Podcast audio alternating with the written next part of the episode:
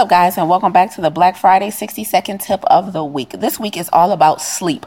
Proper rest is crucial to good health. Did you know that when you are sleep deprived, you're more likely to consume three to 500 more calories than you would on an average day where you're well slept?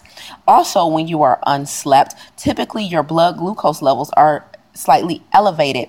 And depending on how healthy your diet is, most people are actually considered pre diabetic temporarily on those days when they are unslept. So, sleep is also where your body and your brain begins to regenerate itself, where it's performing a lot of functions in your body that it needs to keep you alive.